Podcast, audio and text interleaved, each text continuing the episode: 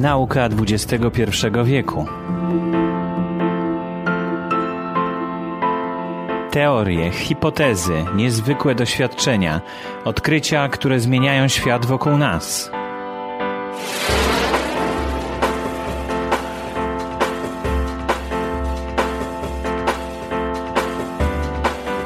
Nauka XXI wieku to podcast na temat fascynujących zagadnień z dziedziny fizyki, biologii, astrofizyki i matematyki.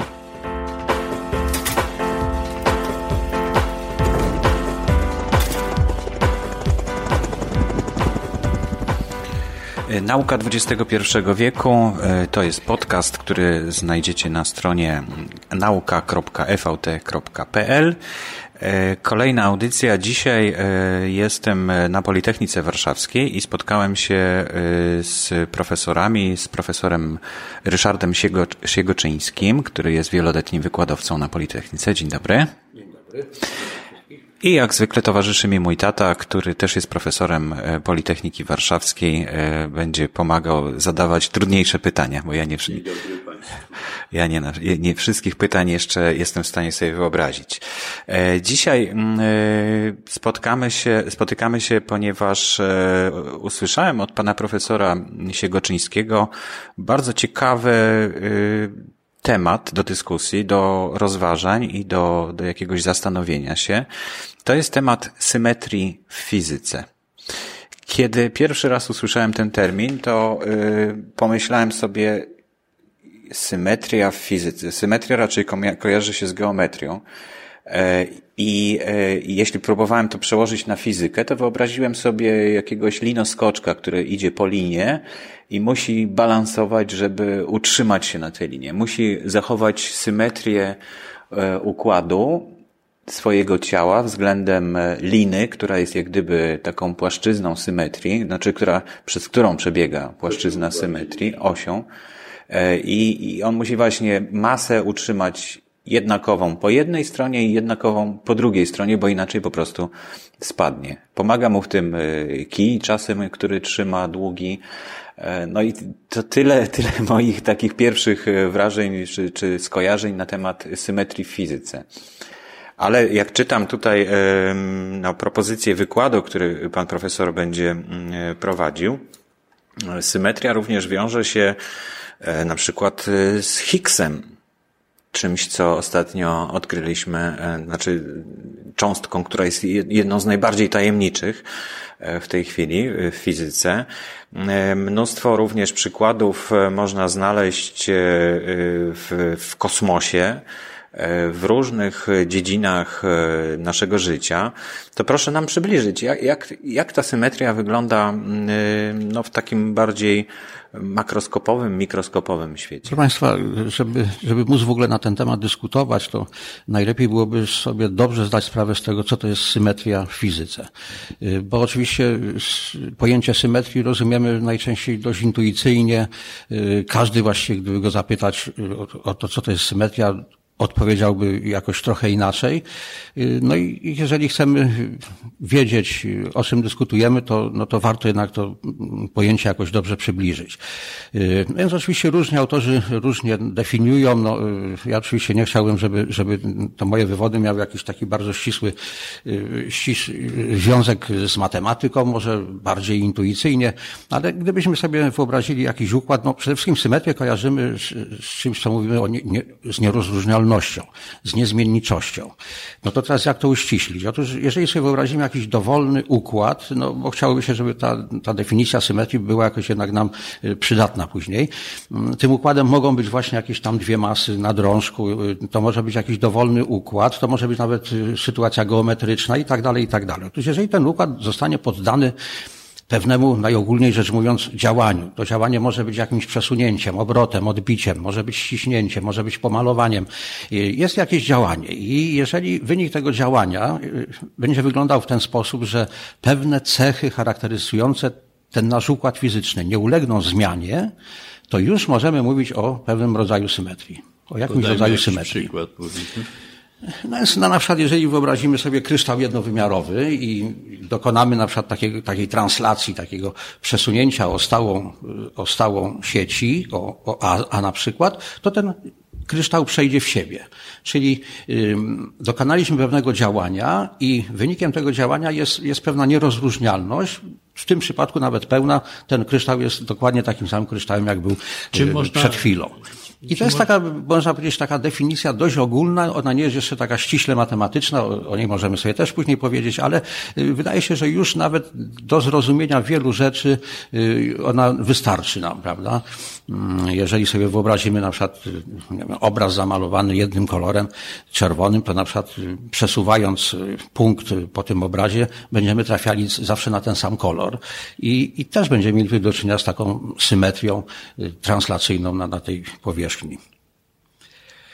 Także to jest jak gdyby początek. No, jeżeli chodzi o fizykę, no, no, ale to nie tylko o fizykę, no to symetrię mamy właściwie wszędzie. Symetrii podlega przestrzeń, symetrii podlega czasoprzestrzeń, symetrii podlegają pola y, kwantowe i wreszcie Lagrangian, Hamiltonian i tak dalej.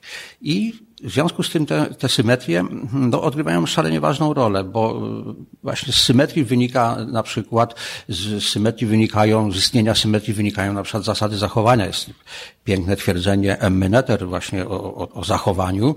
Y, dalej z tych symetrii mogą wynikać, jeżeli chodzi o cząstki elementarne, bardzo ważne podstawowe cechy tych cząstek. Y, ładunek, masa, mm, wreszcie oddziaływanie tych cząstek. Także no, rola asymetrii jest nie do, nie, nie do przecenienia w fizyce. Ale i nie tylko, dlatego że wydaje się, że y, zrozumienie podstawowych praw, fundamentalnych praw, y, ale i przyrody, wydaje się, że na postać tych praw ma wpływ również symetria y, i, i również głębsze zrozumienie możemy osiągnąć też jednak zdając sobie sprawę z tego, co to jest symetria. E, może by warto było powiedzieć, jak na przykład e, z tych symetrii wynika podstawowe prawo, powiedzmy, zasada zachowania energii. E, też z pewnej symetrii, prawda? Mm, wynika. Tak, jak no więc tutaj, no tutaj by trzeba było się uciekać do, do no, właśnie wspomnianego już twierdzenia mm, pani Emmy Netter, które brzmi więcej w ten sposób, że no, jeżeli, by, jeżeli to by bardziej ściśle określić, to by trzeba było z tych symetrii wybrać y, przekształcenia, które tworzą grupę. Y, ta grupa musi być grupą ciągłą, to są tak zwane grupy Diego, ale jeżeli, jeżeli rzeczywiście te przekształcenia y, są właśnie spełniają te pewne warunki, to wtedy z tych właśnie takich symetrii tworzących grupę mogą wynikać zasady zachowania. Dokładniej trzeba byłoby tam, ja już wspominałem, wprowadzić Lagrangian i właściwie chodzi głównie o przekształcenia, które nie zmieniają postaci tego Lagrangianu, bo z tego Lagrangianu wynika, że działanie nie ulegnie zmianie i to wtedy rzeczywiście y, mogą wynikać różne zasady. No to chciałoby się no, na przykład zobaczyć, jak, jak to jest na przykład zasadą zachowania energii. I to jest bardzo ciekawa rzecz, mianowicie, bo to dotyczy symetrii czasoprzestrzeni, bo wspomniałem już, prawda, że tu, że te mamy symetrię nie tylko czasoprzestrzeni, ale na przykład Lagrangianu czy Hamiltonianu, te drugie to będą tak zwane Warto symetrie cechowania. Może dodać, że Hamiltonian, co to jest, co to jest Lagrange. Tak, no, tak, może jeszcze popularnie. Tak, tak, tylko że zaczniemy wnikać tam dalej w, no tak. w tą fizykę y, bardziej matematyczną, ale oczywiście do tego wrócę jeszcze, bo będzie tam chodziło o te symetrie cechowania. Natomiast tutaj y, y, taka zasada zachowania energii na przykład wynika z pewnych symetrii, które są symetriami czasoprzestrzennymi. I jeżeli dokonamy na przykład przesunięcia w przestrzeni, y, możemy dokonać przesunięcia układu fizycznego, ewentualnie samego y, układu fizycznego, albo na przykład y, układów współrzędnych, czy obserwatora właśnie, to możemy mieć sytuację, kiedy na przykład nasza przestrzeń nie ulega zmianie i wtedy mówi się o jednorodności przestrzeni. Ta, ta piękna cecha symetrii, która jest związana z niezmienniczością, związaną z, tra z translacją, jest jednorodnością przestrzeni, ale jeżeli przy... czas... Przepraszam, e, można to, że, że wchodzę w słowo, e, można to przybliżyć w ten sposób. Jeżeli spojrzymy na przestrzeń, powiedzmy pustą przestrzeń, z jakiegoś punktu widzenia, w jakimś układzie współrzędnych oznaczymy to jako 000. I na tą samą przestrzeń pustą spojrzymy w układzie współrzędnych, przesuwając się wzdłuż osi powiedzmy x-u, o jakąś tam wartość, o 1 metr, czy o 10 metrów, czy coś takiego i spojrzymy z powrotem i opiszemy tą przestrzeń, to okaże się, że ta przestrzeń jest tak, tak sama, nieważne, czy, czy ją opisujemy o 10 metrów dalej, czy o 10 metrów bliżej, e, czy tam o jakąś inną translację, prawda, to ona zawsze będzie wyglądać tak samo. Czyli to jest symetria na zasadzie translacji, która polega na tym, że przestrzeń przechodzi sama w siebie, mimo dokonanej operacji przesunięcia układów współrzędnych. Na tak, przykład. Tak, tak, tak, oczywiście. Czyli można jeszcze krócej powiedzieć, że na przykład y, ta nasza przestrzeń, y, opis w tej naszej przestrzeni nie będzie zależał od miejsca, w którym go dokonujemy. Mhm. I, I, to jest właśnie tak gdyby taka ważna cecha, y, cecha naszej przestrzeni, ale drugą, bardzo podobną będzie cecha związana z, z wybraniem chwili, czyli niezależnością również tej naszej przestrzeni od tego, w której chwili zaczynamy opis. To będzie tego. translacja względem, względem czasu. czasu. Względem czasu i, i to jest właśnie no, w tej chwili to, co najważniejsze dla nas, mianowicie z tej właśnie, e, z, z tego przekształcenia, z tej symetrii, bo tworzy to właśnie taką symetrię, te przekształcenia tworzą symetrię ciągłą i z tej symetrii wynika właśnie zasada zachowania energii. Mhm. No i co warto podkreślić, że, że to właśnie to, że zasada zachowania energii jest, to wynik, to, to jest związane z jednorodnością, y, z jednorodnością czasową naszej przestrzeni. I to właśnie można dość łatwo byłoby nawet wyprowadzić i w którymś tam momencie w tym wykładzie będę się starał to pokazać. Bo Czyli to ściśle się to można, za pomocą Hamiltonianu, tak? Można, właśnie można to zrobić bez Hamiltonianu, czyli bez tych właśnie funkcji y, Lagrange'a i tak dalej, o których jeszcze za chwilę coś powiem, ale chodzi o to, że właśnie można tego uniknąć. Można y, po prostu wyjść z tego, że pewne, że prawa fizyki są niezmiennicze ze względu na tą transformację, y, którą jest właśnie ta transformacja przesunięcia w czasie i z tego będzie wynikać zasada zachowania energii. Również, ale tego akurat nie, nie pokazuje, ale można też to zrobić, bo to jest podobne wyprowadzenie z jednorodności przestrzeni, czyli z przesunięć w, w przestrzeni z kolei wynika zasada zachowania pędu. No i w ten sposób moglibyśmy już ogólnie powiedzieć, że że nasza przestrzeń jest jednorodna przestrzennie i czasowo, ale jest również izotropowa, czyli z kolei nie zmienia się przy obrotach. Jeżeli wyobrazimy sobie jakąś tam dowolną oś i, i układ obrócimy względem tej osi, to nasza przestrzeń również y, jest niezmiennicza i z tej cechy z kolei wynika, no, patrząc na to twierdzenie Meneter, czy korzystając z tego twierdzenia, wynika zasada zachowania momentu pędu. Na przykład. No i to są już takie zagadnienia bardzo skomplikowane. Ja tak przysłuchuję tak, się, ale nie za bardzo rozumiem, szczerze mówiąc. I chciałbym zapytać o taką rzecz, e, bo przyszło mi do głowy, że e, symetria powinna być również w takim razie e, to, o czym ostatnio sporo się mówi, że jest materia i antymateria. Czy to też jest związane z symetrią? Też, też jest związane Czy z symetrią. Czy tej antymaterii musi być w związku z tym tyle samo, co materii? Czy na pewnym etapie rozwoju wszechświata tak było? No, oczywiście możemy się zastanawiać, co się stało, że tej y, nagle antymaterii nie ma w takiej ilości, jaka, jak, jakiej byśmy się mogli spodziewać. Ale ona jest dziś bardzo daleko. Ta e, oś symetrii jest dziś od nas oddalona. I... No, ale póki co w tym naszym wszechświecie tej antymaterii nie obserwujemy. Przynajmniej w takich ilościach, jakich byśmy się mogli spodziewać właśnie z takich y, rozważań związanych z symetrią. Złamanie symetrii. Y, tak, więc i tu właśnie mógłbym podkreślić, że, że właśnie cała ta nasza fizyka y, bardzo, bardzo po, dla, dla, całej tej naszej fizyki, dla, dla, zrozumienia tego, co się dzieje, no, te symetrie odgrywają bardzo ważną rolę. Gdyby, gdyby tak spojrzeć e, na to, jak, na ten rozwój na naszej e, no, fizyki, ale i nie tylko tych podstawowych, fundamentalnych praw przyrody również, czyli dalej przechodząc do kosmologii również, to no, gdybyśmy wzięli na przykład równania Newtona, to okazałoby się, że, mm, że te równania Newtona są, to jest, są równania, są prawa, to jest prawo fizyki, to jest jest mechanika klasyczna i z, z tym równaniem jest związana taka transformacja, która się nazywa transformacją Galileusza. I otóż ta transformacja przeprowadza współrzędne przestrzenne i czasowe w inne współrzędne przestrzenne i czasowe, ale okazuje się, że te nowe współrzędne są również rozwiązaniami tego samego równania Newtona właśnie. Co to oznacza? To oznacza, że transformacja Galileusza jest symetrią tych właśnie równań, czyli symetrią równań Newtona. Czyli mądrze mówiąc, ale, ale jednak dość zwięźle, możemy powiedzieć, że transformacja Galileusza jest symetrią równań Newtona, ponieważ te nowe, ta transformacja, która zostaje dokonana i, i dostajemy nowe współrzędne, one, one są również rozwiązaniami tych równań Newtona. Czyli wszystkie takie transformacje, które będą nie, nie, będą zmieniały postaci naszego prawa, to będą to transformacje, które możemy nazwać symetriami. I to już są takie transformacje, które w fizyce są bardzo ważne.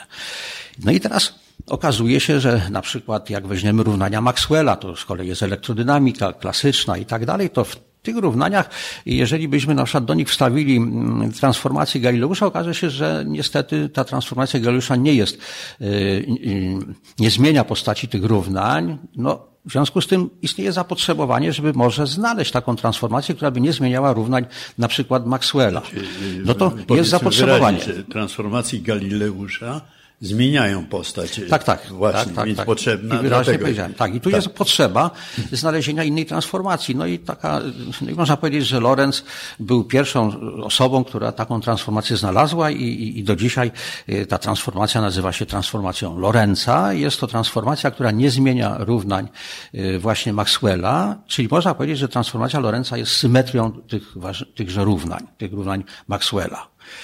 No ale teraz powstaje nasza taka sytuacja, mianowicie jeżeli wstawimy teraz tą transformację Lorenza do równań Newtona, to z kolei ta transformacja Lorenza nie jest symetrią tych równań Newtona.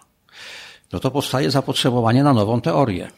Chodzi o to, żeby znaleźć taką teorię, która by była niezmiennicza ze względu na transformację Lorenza i to będzie ogólniejsza transformacja, ogólniejsza teoria. I taką teorią, no jeżeli jest zapotrzebowanie, no to, to znaczy, że się no, najczęściej się odkryje coś takiego. No i takie właśnie, yy, takie nowa, nowa dynamika, to jest dynamika relatywistyczna, czyli ta szczególna teoria względności, jak się też czasami mówi, to jest właśnie tam, to jest właśnie taka, to są takie prawa dynamiki relatywistycznej, które są niezmiennicze ze względu na transformację Lorenza z kolei. Z kolei transformacja Lorenza w, w, granicznym przypadku prędkości znacznie mniejszych od stałej C, y, która jest prędkością graniczną, to po prostu może przechodzić w transformację Galileusza, czyli jest ona ogólniejszą transformacją i mamy tutaj przykład pięknego rozwoju fizyki. Y, no i tak się dzieje ta rola, tak się dzieje ciągle. Mamy mamy różne symetrie. Już wspominałem na początku, że z symetrii wynikają na przykład, jeżeli chodzi o cząstki elementarne, bardzo ważne ich parametry podstawowe, jak ładunek, masa i, i rodzaj ich oddziaływań. I, i tu właśnie można powiedzieć, upodobanie do symetrii na przykład jest podstawą y, tak zwanego na przykład modelu standardowego y, oddziaływań elektrosłabych. I, i właśnie rola, szukanie tych symetrii pokazuje nam, y, jak można dojść do tego, że cząstki mają takie, a nie inne ładunki, mają y, takie, a nie inne masy, czy na przykład y, oddziałują w taki czy inny sposób. Czyli rozumiem, że ta zasada, która symetrii pomaga po prostu szukać w konkretnych miejscach jak gdyby odbicia lustrzanego tego, tej, tej drugiej części, tak? Tak, z tym, że oczywiście jednym, jedną z symetrii to jest odbicie lustrzane, ale to oczywiście tych symetrii, one są już dużo bardziej skomplikowane. Już też wspomniałem, możemy mieć obroty, możemy mieć y, właśnie proste translacje, odbicia również, y, inwersje i tak dalej. I, ale to oczywiście dotyczy na przykład przestrzeni, ale możemy mieć właśnie symetrie, które są związane no, z tym Lagrangianem, ja już o nim wspomniałem. Jest to pewna funkcja współrzędnych, i prędkości y, i czasu. Z tym, że te współrzędne i prędkości, gdyby mówić precyzyjnie, to są tak zwane uogólnione współrzędne. I samo założenie, że istnieje jakaś funkcja położeń i prędkości i czasu, to samego istnienia takiej funkcji wynika bardzo wiele ważnych konsekwencji. Między innymi mm, można sformułować takie twierdzenie, mm, to jest taka zasada Hamiltona, która właśnie pokazuje, że taka,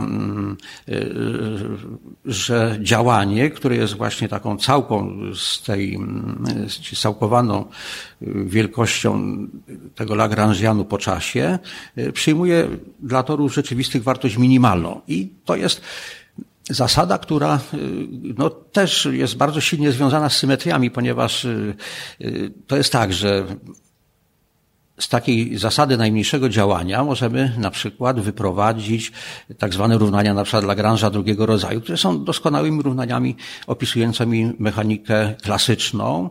Z kolei z tych równań możemy wyprowadzić na przykład y, drugą zasadę dynamiki Newtona, czyli no, są to rzeczy bardzo, dużo bardziej podstawowe, tak? Z zasady, z zasady najmniejszego działania my możemy wyprowadzić po prostu drugą zasadę dynamiki Newtona, a nie, a nie ją postulować. Y, także tutaj dużo zyskujemy. Mm, oczywiście teraz, jeżeli mamy taką zasadę, to jeżeli wspominałem o, o symetriach, że te symetrie to są, y, no, mówiliśmy o tym, że one, y, jeżeli one tam są ciągłe i tak dalej i tworzą grupę, to wtedy z nich wynikają zasady zachowania, ale trzeba dokładniej powiedzieć, że to muszą być takie przekształcenia, które nie zmieniają postaci tego właśnie Lagrangianu, dlatego, bo on właśnie nie zmienia tego działania, a przecież jeżeli go nie zmienia, to znaczy, że równania ruchu są niezmienione, bo z nich wynikają te równania ruchu. I, I dlatego to jest takie ważne. I zawsze szukamy w dowolnym zagadnieniu takiego Lagrangianu, takiej funkcji. Ona w mechanice klasycznej ma jed, inną postać niż na przykład w elektrodynamice. Możemy ją szukać w fizyce, w mechanice y, kwantowej i, no i w wielu takich sytuacjach ta zasada najmniejszego działania świetnie działa. I, mm, I my jesteśmy w stanie y, no, wiele, wiele rzeczy przewidzieć. Jeżeli, y, no na chwilę bym się odniósł jeszcze do, do tego, jak to wygląda w fizyce cząstek elementarnych. Otóż jeżeli sobie wyobrazimy y, na przykład elektrodynamikę kwantową, to ona jest ujęta w takiej symetrii U1, związanej, która i, i, i ta teoria jest teorią no, piękną teorią, którą się nazywa teorią renormalizowalną, czyli, czyli taką teorią, gdzie y, można dużo rzeczy mm, policzyć, korzystając z rachunku y, perturbacyjnego i, i, i możemy tam liczyć z dowolną dokładnością różne rzeczy. No, takie teorie w fizyce są wyjątkowe i, i, i piękno właśnie ich na tym polega. Y, no ale jeżeli na przykład przenieść taką symetrię na przykład na oddziaływania już słabe, czyli stworzyć taką teorię elektrosłabą, to trzeba, to trzeba po prostu zmienić tą symetrię i, i wtedy pojawia się nowa symetria, to jest taka symetria SU2U1 i to jest symetria, która właściwie opisuje oddziaływania i słabe, i elektromagnetyczne. I tu się zaczynają różne piękne rzeczy dotyczące symetrii, no bo gdybyśmy na przykład chcieli yy, yy, jeżeli tak się przeniesie na przykład z tych oddziaływań elektrodynamiki kwantowej na, na działania elektrosłabe, to się pojawią na przykład y, nowe cząstki, na przykład W plus W minus, bozony y, W plus W minus Z, znane cząstki, to są właśnie cząstki związane z, z, z, tym, z tą symetrią cechowania, bo, bo, bo tu właśnie mamy do czynienia z symetriami cechowania, bo dotyczą one właśnie Lagrangianu, czy ewentualnie Hamiltonianu, y, tak żeby tam postać ich nie ulegała zmianie. I wtedy się pojawiają te nowe cząstki. przybliżyć, co to jest symetria cechowania. No to tak właśnie to jest symetria, które dotyczą niezmienniczości Lagrangianu i, i tego tych, Hamiltonianu. Tylko Lagrangianu i Hamiltonianu? No, czy... Tu jeszcze pewne, pewne subtelności będą, to może hmm, za, za Ale tutaj... symetria cechowania dotyczy dotyczy niezmienniczości tych, tych właśnie tych wielkości, tak jak Lagrangian, tak, równania pola i tak dalej, i tak dalej. Y, natomiast tamte dotyczyły tylko czasoprzestrzeni. Tak, i, i, i mogliśmy, mm, także tu jest wyraźna różnica i tutaj mówimy już o tych symetriach teraz, prawda, dotyczących tych symetrii cechowania. cechowania wynikają te unifikacje, tak? Na przykład, gdybyśmy przenieśli, przenieśli symetrię taka, jaka obowiązuje w elektrodynamice y, kwantowej, gdzie y, cząstką przenoszącą oddziaływania jest foton, tak? Czyli to, to gdybyśmy to przenieśli na oddziaływania słabe, to się okaże, że wtedy pojawią się nowe cząstki, właśnie te cząstki cechowania przenoszące, przenoszące oddziaływanie jako bozony W+, W- i Z. I, ale i, I, można powiedzieć, to byłoby świetne, to byłoby coś pięknego, no, bo korzystamy tutaj z, właśnie z symetrii. Czy mam pytanie, ale, ale jak jest, one się pojawiają, w jaki Właśnie, w jaki jeżeli sposób? Na, na, narzucimy, to znaczy, narzucimy takie symetrie. Nie, nie, właśnie. I tu jest bardzo ciekawa rzecz. Mianowicie okazuje się, że te cząstki nie mają masy. I, i i w związku z tym, jeżeli nie mają masy, to znaczy, że jak gdyby nie oddziałują z naszą próżnią i oddziaływanie wynikałoby z tego, że na przykład oddziaływanie słabe jest też, ma zasięg nieskończony. Czyli tak jak oddziaływanie elektromagnetyczne. I, no i teraz co z tym zrobić? Otóż no, albo można, no tu trzeba byłoby coś powiedzieć o łamaniu symetrii. Jeżeli są symetrie i jeżeli nie opis, ten, ta rzeczywistość nie jest tak opisana, jakbyśmy sobie tego życzyli, korzystając z symetrii, no to przychodzi pora na łamanie tych symetrii. I tam łamiemy symetrię spontanicznie, możemy łamać symetrię dynamicznie. To dynamiczne łamanie symetrii często nie podoba się y, naukowcom. No na przykład moglibyśmy dopisać jakiś człon do Lagrangianu właśnie masowy i, i, i na przykład jakoś te cząstki tą masą obdzielić, ale jest to takie jawne łamanie symetrii. Mm, natomiast jest inne wyjście, mianowicie szukanie takiego spontanicznego łamania symetrii. Otóż jeżeli y, wprowadziłoby się, mm, tu dużą rolę odgrywać musi próżnia. Jeżeli próżnię wyobrazilibyśmy sobie jako pewne pole, to pole jest często zwane polem Higgsa w tym przypadku, bo zaproponowany został taki mechanizm, mianowicie y, łamiemy tę symetrię SU2 U1, SU2 SU1 U1 i wtedy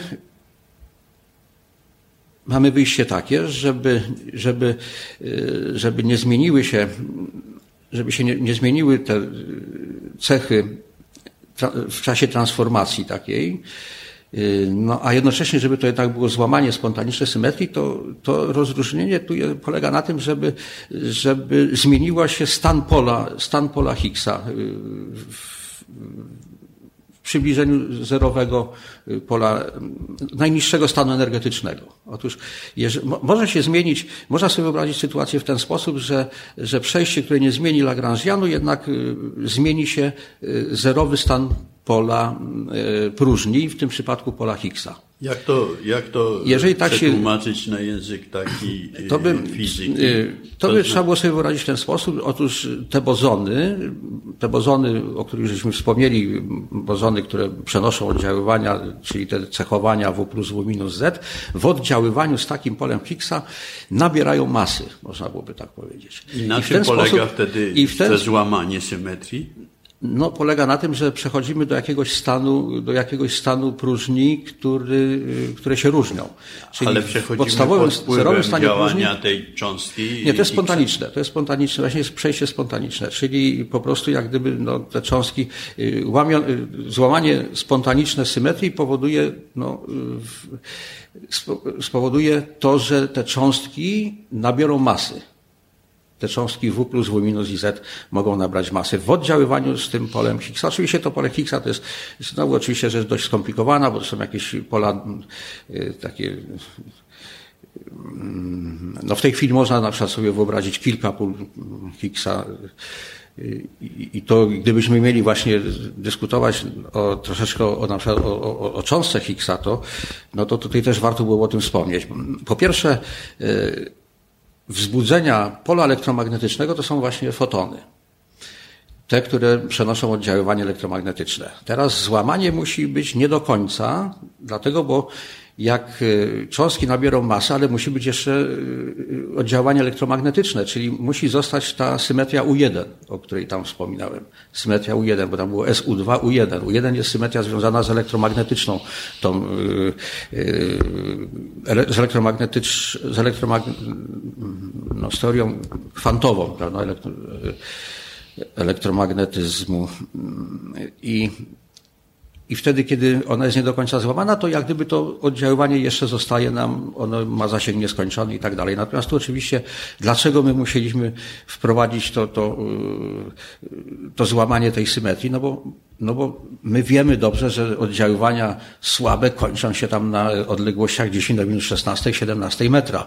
I, i, no i to byłaby bardzo poważna wada teorii, więc to złamanie tej symetrii, to spontaniczne złamanie symetrii daje nam bardzo piękne, umasienie w cudzysłowie, czyli tych cząstek i one mają w związku z tym te masy i to jak gdyby dość dobrze zgadza się z doświadczeniem i tak dalej. No, pozostaje tylko jeszcze sprawa tego Higgsa i teraz wzbudzenia, wzbudzenia tego pola Higgsa to są właśnie cząstki Higgsa.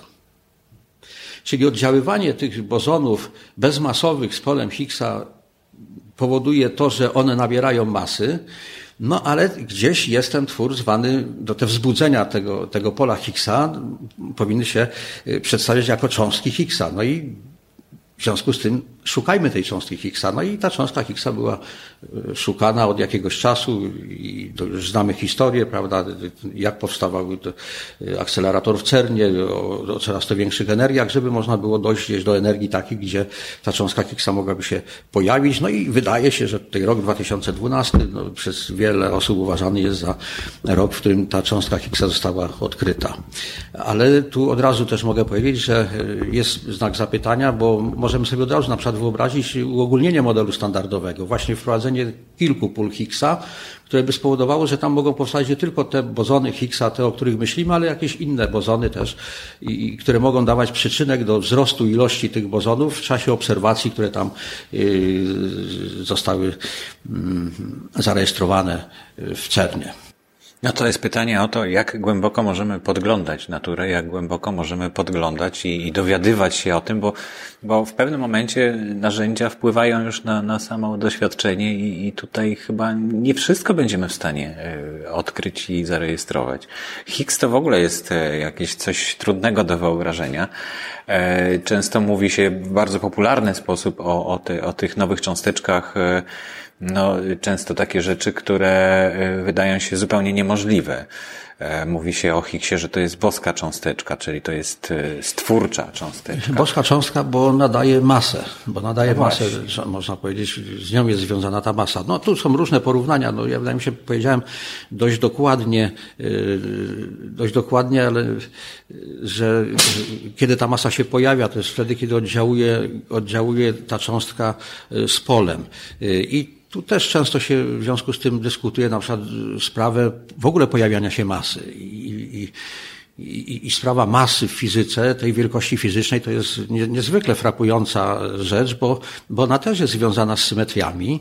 I, I gdybyśmy sobie wyobrazili taką symetrię lorencowską, czyli gdybyśmy wzięli sobie szczególną teorię względności, to wtedy te, te, te przekształcenia to tworzą tak zwaną grupę Lorenza i, w, i tam mamy yy, mamy sytuację taką, że y, że możemy y, wprowadzić pewną wielkość, którą możemy nazwać masą.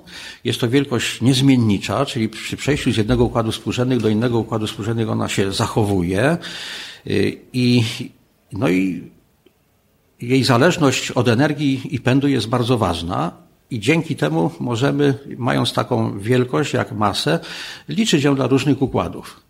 I okaże się, że na przykład możemy mieć sytuację taką, oto y, mamy gaz na przykład elektronowy, y, gdzie masy samych cząstek, y, samych elektronów są bardzo niewielkie, natomiast energie kinetyczne tych cząstek tych cząstek, tych elektronów są olbrzymie.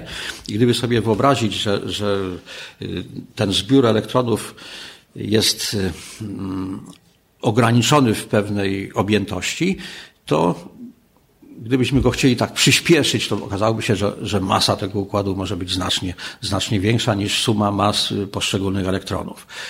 Y, możemy wziąć inny przykład. No, gdybyśmy wzięli na przykład neutron czy proton, y, one mają dość duże masy. Gdybyśmy wzięli masy kwarków, na które się składają te neutrony i protony, to one są bardzo niewielkie i, i ten udział mas kwarków y, w masie neutronu i protonu jest, jest bardzo znikomy. To właśnie energia, która, kinetyczna energia tych kwarków w tych nukleonach powoduje to, że one mają tak duże masy.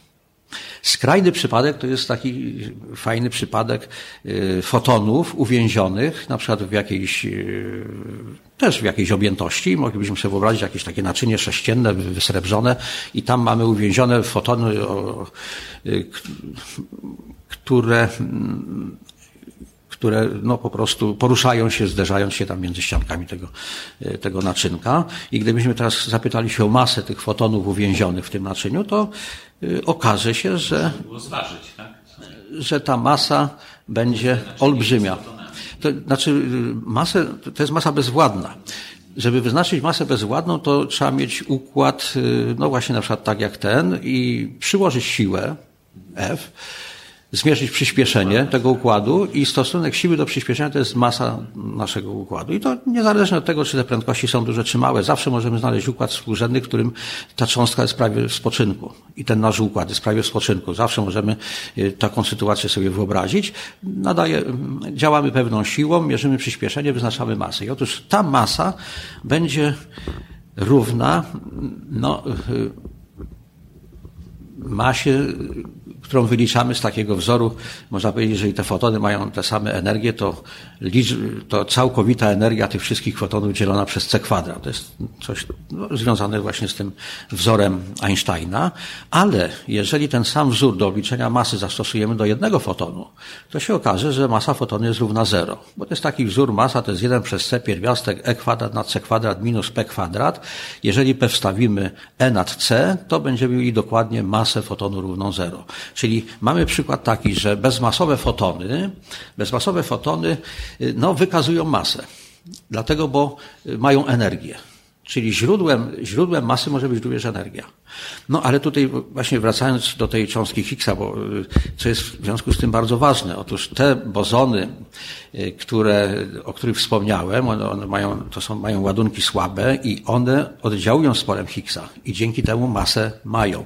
Natomiast foton nie ma tego ładunku, w związku z tym foton ma masę zero masa fotonu jest równa zero. Ale ponieważ ma energię kinetyczną, więc jeżeli byśmy go uwięzili, tak jak wspomniałem, to oczywiście wtedy masa takiego uwięzionego fotonu będzie równa Hani przez c kwadrat albo energia fotonu przez c kwadrat i on wykaże wtedy oczywiście tą swoją masę. No a dzisiaj, dzisiaj w audycji trudny temat. Trudno było, yy, trzeba będzie tego kilka razy posłuchać, żeby dotrzeć do do tych materiałów oczywiście można w internecie dużo rzeczy znaleźć na ten temat prawdopodobnie, ale ponieważ to są chyba dosyć nowe i śmiałe teorie, to może być w nich dużo błędów. E, czy pan profesor sprawdzał e, na przykład na Wikipedii, czy teo, no właśnie ta opis symetrii w fizyce jest, jest dobrze zrobiony, czy, czy gdzie, gdzie można znaleźć więcej informacji? W tej chwili to trudno mi powiedzieć, bo, bo na pewno gdzieś tam kiedyś zaglądałem do Wikipedii i, i do wielu innych, no bo oczywiście mamy no, nieprzebraną ilość możliwości, jeżeli chodzi o internet. No, jedno jest ważne, że no, trzeba zawsze korzystać w sposób dość kontrolowany z tych informacji, bo, bo czasami można właśnie... No to proszę nam poradzić. Rozumiem, Wikipedia, tam tutaj sami piszą w Wikipedii, że trzeba uważać, bo może to nie być. E, Trzeba uważać, no, no trudno mi w tej chwili, nie, nie zaglądałem ostatnio, ale nie było chyba specjalnych jakichś uwag dotyczących y, tego materiału w Wikipedii, że on był jakiś może mylący. Chodzi o Higgsa, tak? Y, o, o, o Higgsa to nawet nie wiem, czy, czy bo, bo jest to właściwie temat taki bardzo bieżący, więc to właśnie nie wiem, czy, co tam na ten temat teraz napisano.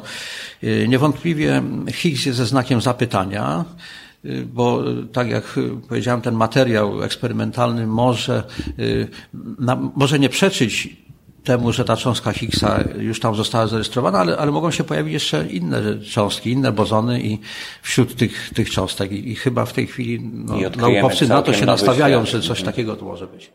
Mhm. Bardzo dziękuję za rozmowę. Panie profesorze, jeszcze będę prosił, żeby Pan zerknął właśnie na to hasło symetria w fizyce w Wikipedii i do, dopiszemy w notatkach do audycji czy, czy, czy można się opierać na, tym, na, tej, na tej definicji, która tam jest e, sformułowana? Z doświadczenia wiem, że w większości nie wprowadzają w błąd te, te definicje, które są w Wikipedii. Także... Oczywiście zajrzę i podzielę się uwagami i również dziękuję bardzo za Ja dziękuję również. E, moim gościem był profesor Ryszard Siegoczyński z Politechniki Warszawskiej i mój tata profesor Marian Kozielski. Dziękuję bardzo za uwagę. Dziękuję.